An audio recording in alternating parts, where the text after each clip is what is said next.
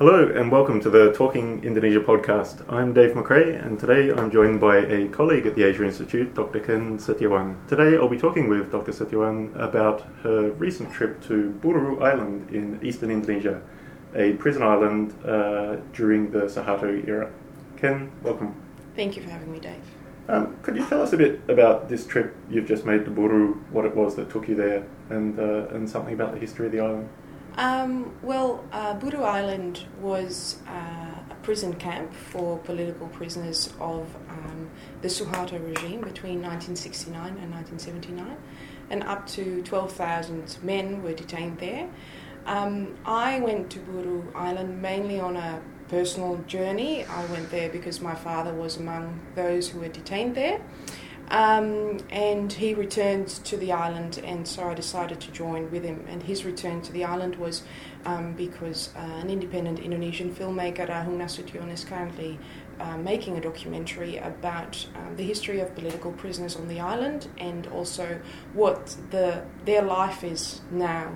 And why was your father sent to Buru in the first place?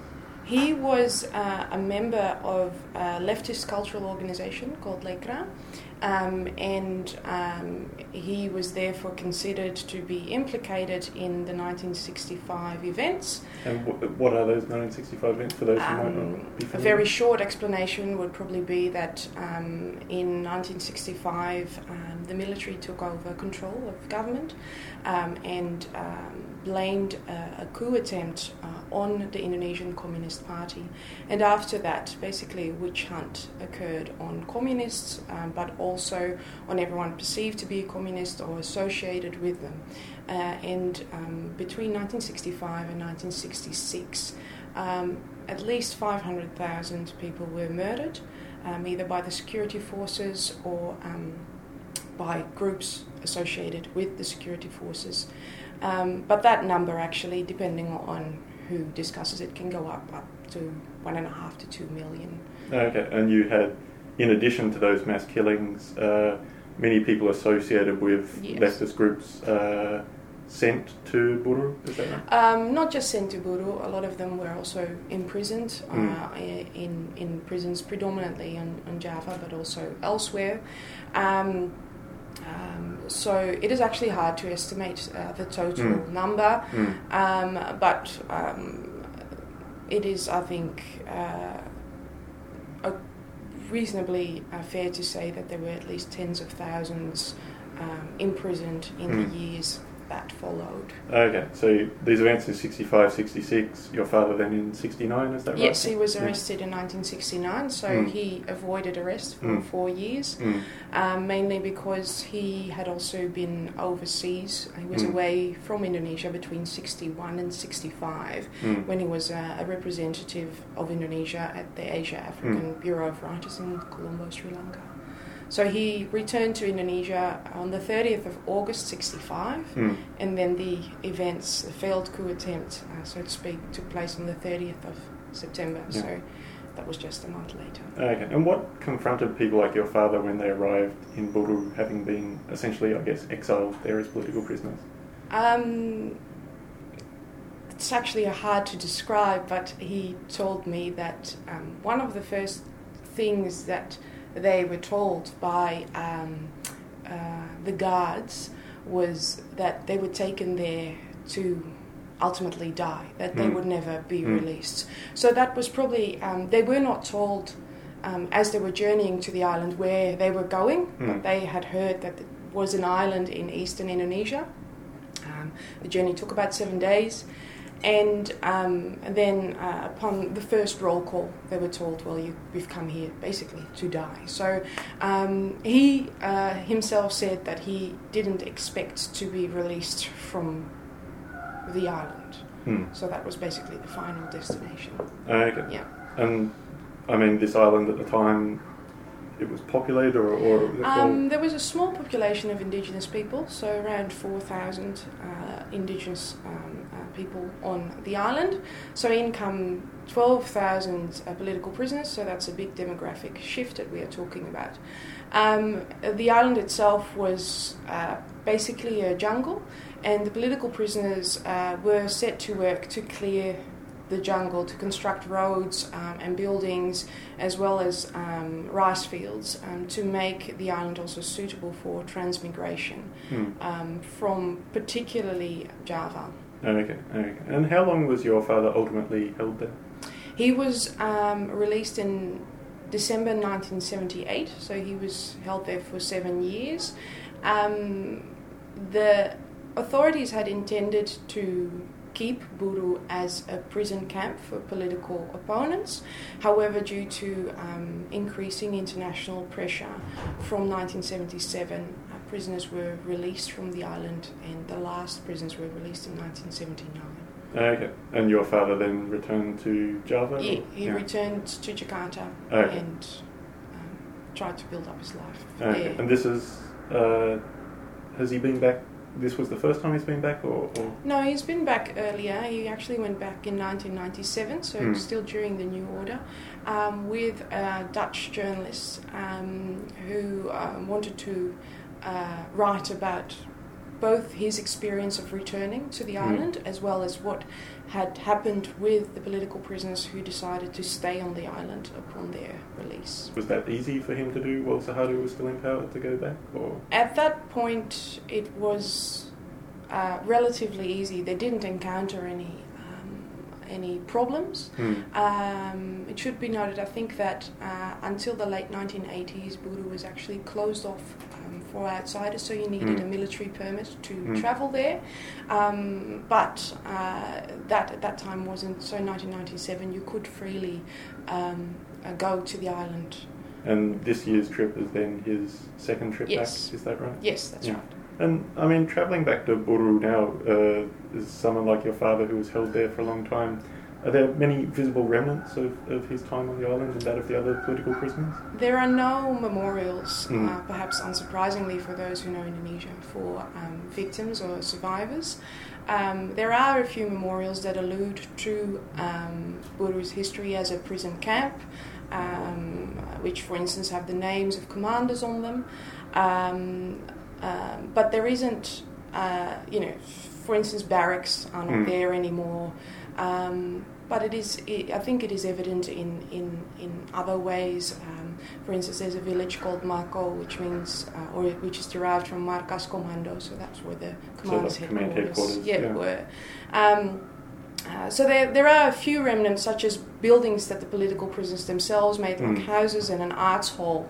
Um, but really, there is very little left Mm. apart from what political prisoners themselves say the island as a whole, and then they refer to the development of the island, so that there's now roads and rice fields. Um, so for them, the development of Buru from basically a jungle to Mm. a island with an infrastructure Yeah. that is for them what, what remains Okay. of their history. And I mean, given that, are there sort of particular sites, particular people that your father went to visit, or is it just to, as you say, see that development of the island that, that in many ways they initiated?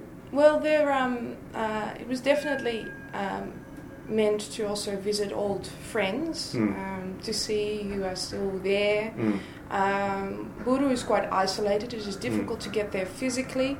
Um, also, uh, communication such as you know, internet and email isn't as well developed as in urban centres, so it is quite hard to keep in touch. Um, uh, so it was definitely to to meet with old friends. Mm. Um, These are people still living on the island? Still living on the Yeah. island. Um, uh, it's not just my father who was featured in the documentary, uh, as well as one of his friends who also chose to return uh, to um, Jakarta after his release, uh, Tejo Bayu Sujoyono. So it is also um, uh, an experience of uh, those former political prisoners who chose to return Mm. and those who decided to stay. Okay. Um, uh, and I think also in in the the other reason why my father wanted to go there was also definitely to take me there Mm. to show me the Mm. island, which um, has had such a, a presence in our Mm. In our family's history and therefore in Mm. my life, and which I'd never seen before.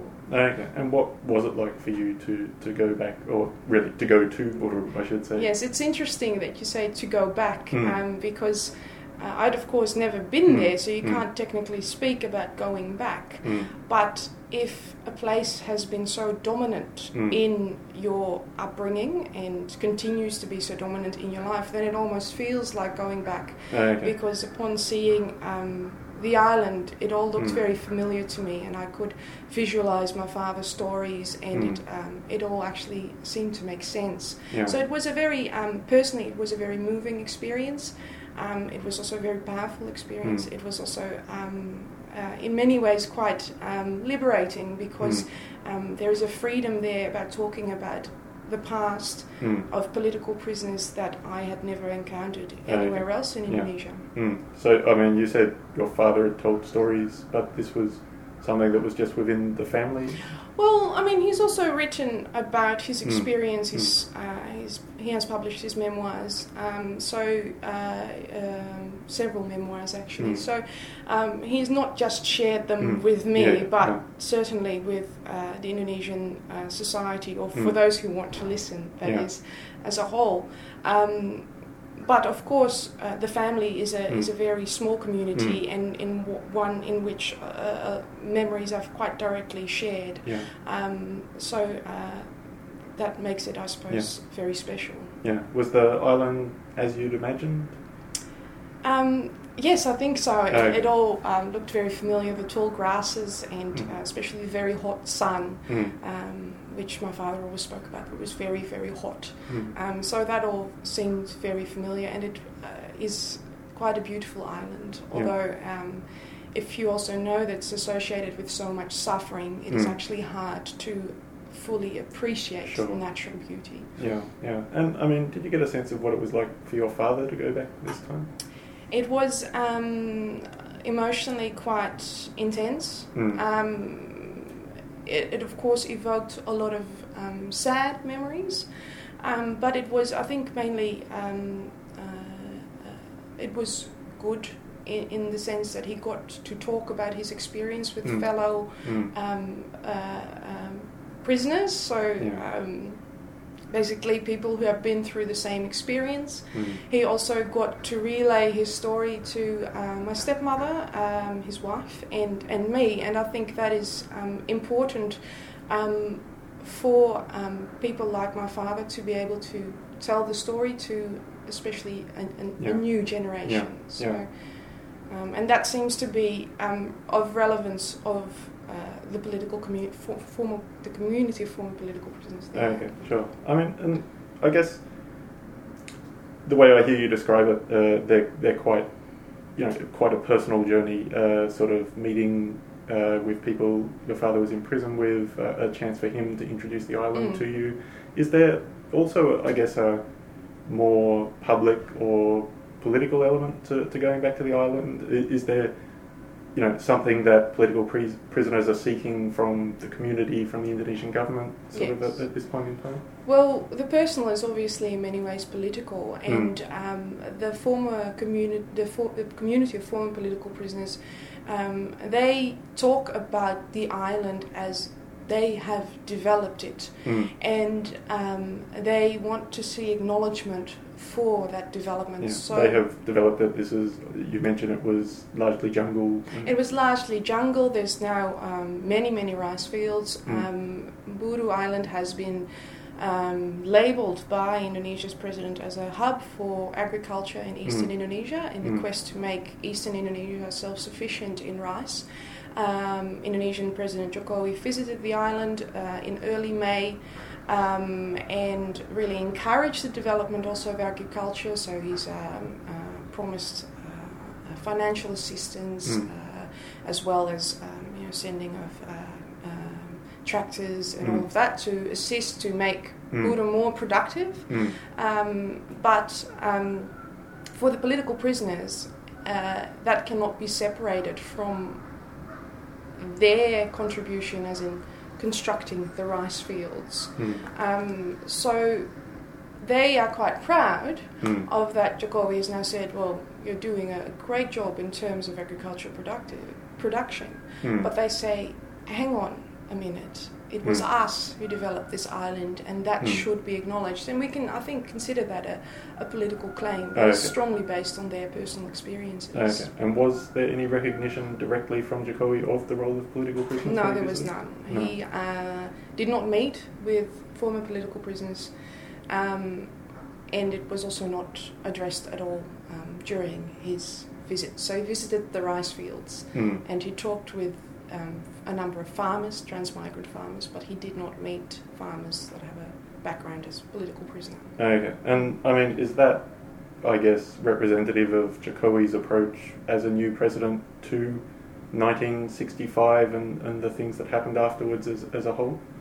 Um, well, on the other hand, the Jokowi government has recently just set up a reconciliation committee. So, from that uh, uh, initiative, in which the 1965 case is also included, we can perhaps see that there's some prospect of uh, acknowledgement or uh, um, some you know, uh, expression of the truth, but it, we still do not know enough about this reconciliation committee. Okay. Could you tell us what the, the basic features of it are? The Reconciliation Committee seeks to um, solve or to finalise a number of uh, violations of uh, a number of gross violations of human rights through a non-judicial approach. Mm. Um, what we know now is that if this committee uh, indeed confirms that gross violations of human rights have taken place, that the government will offer an apology to those affected. Okay, and do you see? I mean, you said it's very early, but we've seen, I guess, talk under under Yudhoyono previously Mm. of, of some uh, measures to address the past. Um, I would say not a lot eventuated out of that. Um, what do you see as the early prospects for, for this process under Jokowi? Well, um, I think considering that so many, um, or considering that subsequent Indonesian governments have basically lacked the political will to address um, these severe cases of human rights violations, the fact that the Jokowi government has now initiated this reconciliation committee is a positive step. Mm. Um, however, in the specific case of 1965, we see that there's a lot of societal and political resistance towards addressing um, this particular uh, issue in Indonesia's history. Um, Jokowi's deputy Jusuf Kalla has said that uh, an apology is out of the question. Mm. If we then consider that Jokowi is a president which ha- who has a very um, weak domestic power base, I think it should be questioned whether he is able to offer an apology um, to the victims of 1965. Um, however, it's also been said that Jokowi himself, personally, is Mm. committed to um, uh, finding a, a solution Okay. to this case. Okay, what are the signs of that person? Um, that is based on um, what people who have volunteered for Jokowi and thus have been uh, Mm. quite close to him in the campaign uh, have said uh, um, when they discussed it with him. It is also based on uh, the fact that Jokowi is a president who isn't associated or doesn't have a direct background in the security forces or uh, other remnants of the New Order regime. Mm. Um, so those are potentially reasons why he would be able to reach out to the victims of 1965. Okay. So you said if this process were to, uh, as far as I understand, uh, I guess function as it's intended, uh, you would have acknowledgement of gross violations of human rights uh, and then an apology. Well, I think the issue of acknowledgement isn't Mm. quite clear. Yeah. What we know now is that the Reconciliation Committee will offer an apology, Mm. but what will be the extent of the apology? Is it Mm. just going to say, well, we're sorry and will never happen again? Mm. Or will it also be an opportunity to seek the truth? Will there be an opportunity for victims to tell the Mm. story? Will they be protected in doing so? What will be the role of perpetrators? Will they Mm. um, be offered amnesty? Or we simply do not know enough about the Yeah. specific construction of that reconciliation Yeah. committee. Yeah. Do you have a sense of how important that is, say, to your father, and, and what would be a meaningful apology for him? Well, I think just um, based on also the stories or uh, the discussions that I had with other former political prisoners, just an apology doesn't seem to be enough. They Mm. really want um, acknowledgement for Mm. what has happened to them Mm. and then what they have done. So, in the case of former political prisoners on Buru, that's the development really of, of, an island. Mm. Um, uh, and um, so, in that sense, um, an apology needs to go further than just saying sorry. It does Mm. need to include a discussion of what has actually happened in the past and thus seeking the truth. And that, of, that of course, is, is, is difficult because the truths can be different Mm. things according to the different groups Mm. involved. Yeah. Um, but at least it, it would also mean a more open discussion of Mm. um, this particular um, part of Indonesia's history. Yeah, yeah, I was interested. You said when you talk about an open discussion that you can be much more open on Buru than what you can be in other parts of Yes. Indonesia. Um, could you go into that a bit more? I mean, what creates that situation, and, and sort of is this a greater awareness from the local community, or, or what do you have there that's different? Um, in the case of Buru, I think it is not only just a greater awareness of the community, it's just also the quite dominant physical presence of former political prisoners um, who are specifically still concentrated in one particular village because Mm. that village was established for the arrival of um, families of political prisoners in 1972. So when wives and children of political prisoners could join their imprisoned husbands and Mm. fathers. Um, and many of those families who chose to remain still live in that particular village. So in that village, um, you can't really avoid Mm. political prisoners. This is different in you know big city like Mm. Jakarta um, or elsewhere in Mm. Java. Um, I've always known uh, that uh, it is better in Indonesia, especially under the new order, not to talk too much, on, Mm. not to be too open about that you are, in my case, the daughter of a Mm. former political prisoner. And it is not, in my case, it's not an Mm. issue of shame because that's not the matter at all. Mm. Um, but um, sometimes people, when they know, they become actually quite afraid. Mm. Um, they make certain assumptions about you, Mm. um, or they even pity you. So Mm. um, the best way is basically to avoid the, the, Mm. the subject and not to talk about it in public. Okay. And that is for a long time what political prisoners also have done. They've only Mm. started to open up or being able to talk Mm. after the fall of Suharto. Okay, but a different atmosphere on, on Buru altogether. Definitely, Mm. definitely. Um, uh, it is possibly also because many of the children and grandchildren of former political prisoners there uh, are uh, also uh, have taken a role in local administration, Mm. um, and they have either on their own accord been open about Mm. their past, or just because Mm. everyone knows there's no way Yeah. you can hide Yeah. it. yeah. Um, uh, so um, I think because of that presence, it is quite it is easier to be open uh, Mm. Yeah, about sure. it. And I mean, you mentioned for the people who were held on Buru, acknowledgement of the role they played in developing the island is, is so important. The, the non political prisoner uh, part of the island's population there acknowledge that role, or, or what is their take on, on the history of the island? Well, it's difficult to speak for all of them, but Yeah, some sure. of them definitely um, Mm. have acknowledged that role. Uh, I encountered, I met a farmer who um, uh, migrated to Buru uh, in 1979, so he Mm. came there as a transmigrant. Um, the transmigrants who came to Buru were told basically that everything was done for them. Um, there were roads and houses and there were rice fields, and that was true. But because a lot of the political prisoners had already left, um, the rice fields were dry, and he had very little experience in farming, so he had no idea what to do with Hmm. the rice field. And then the political prisoners who remained, um, they taught him how to work the land. Mm. And this farmer said, well, the communists, or he literally said um, that Suharto told him or the community at large that communists were bad, but the Mm. communists also taught him how to work the land. So Mm. he obviously engages with, with that in another perspective. Mm. Um, and he's quite well off as a farmer too, so um, he acknowledges the contribution of former political prisoners.